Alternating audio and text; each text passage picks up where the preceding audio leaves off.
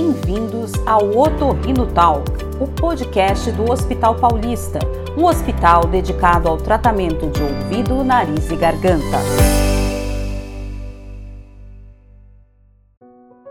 No mês de julho, temos muitas datas comemorativas relacionadas ao setor da saúde, entre elas o Dia do Hospital e o Dia Mundial da Alergia. Aliás, as alergias e as doenças respiratórias estão em alta nesse período de inverno. E é sobre isso que Cristiane Passos Dias Levi, médica otorrinolaringologista e alergologista do Hospital Paulista, fala com a gente, trazendo informações preciosas para a sua saúde. Anote aí as dicas que ela dá sobre as principais doenças de inverno.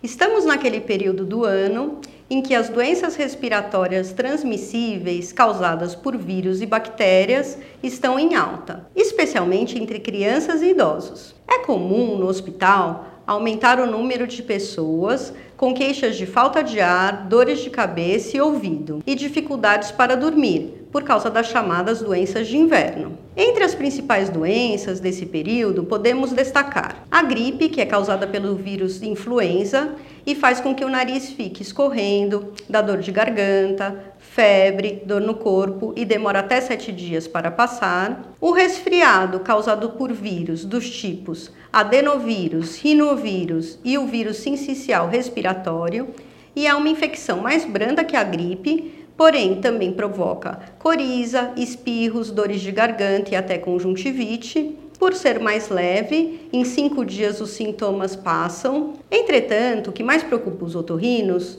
são aquelas infecções que, além do nariz e da garganta, também podem comprometer o ouvido, os seios da face e até os pulmões, como as otites, sinusites, as rinites alérgicas e a asma. Por isso, a nossa recomendação é que você procure um otorrino sempre que os sintomas durarem mais de cinco dias ou vierem acompanhados de febre e dor de cabeça. Ela também explica quais são as principais alergias neste período. Você sabia que o oito de julho é o Dia Mundial da Alergia? Essa data foi instituída para alertar e informar as pessoas sobre a importância de se prevenir, diagnosticar e tratar as alergias, especialmente as alergias respiratórias, que são as mais comuns, principalmente no inverno. No Brasil, de acordo com a Organização Mundial de Saúde, trinta e cinco por cento da população sofre com algum tipo de alergia. Ácaros, pelos de animais de estimação, como gato e cachorro, fungos, mofo e até o pólen das flores podem desencadear uma crise alérgica respiratória, que nada mais é do que uma reação exacerbada do nosso sistema imune a um deter- uma determinada substância, chamada alérgeno. Geralmente, as alergias respiratórias provocam espirros, coriza, coceira nos olhos, no nariz, falta de ar, tosse e dores de cabeça. Também podem desencadear doenças como a rinite, a asma e a sinusite. Por isso, é importante você buscar ajuda médica, de preferência de um otorrino, que também seja especializado em alergia, para que ele oriente qual o melhor tratamento para combater os sintomas e prevenir novas crises. Dá dicas sobre os cuidados com o ouvido, o nariz e a garganta.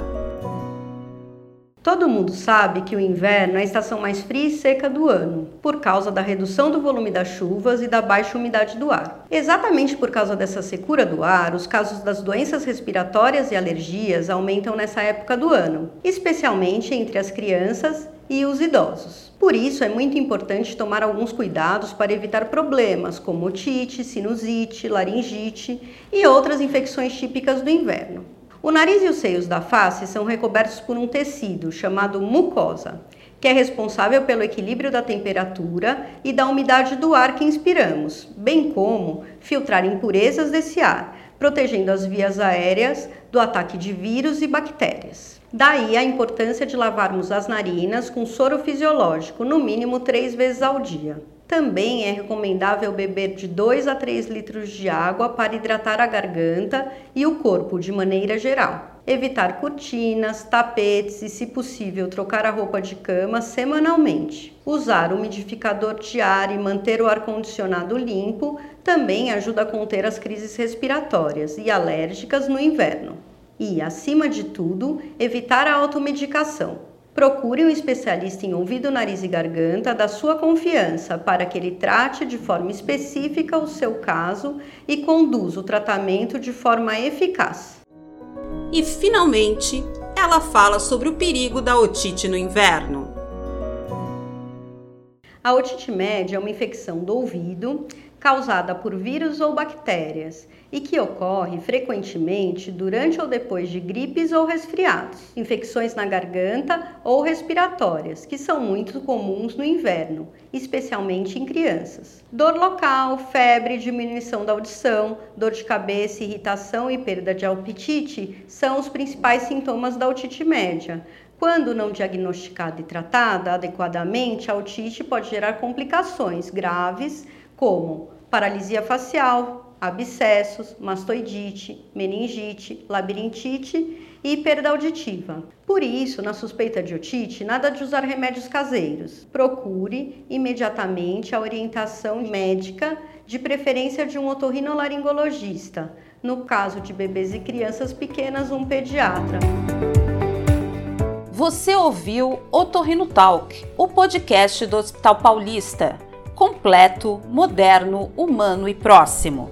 Siga-nos também nas redes sociais.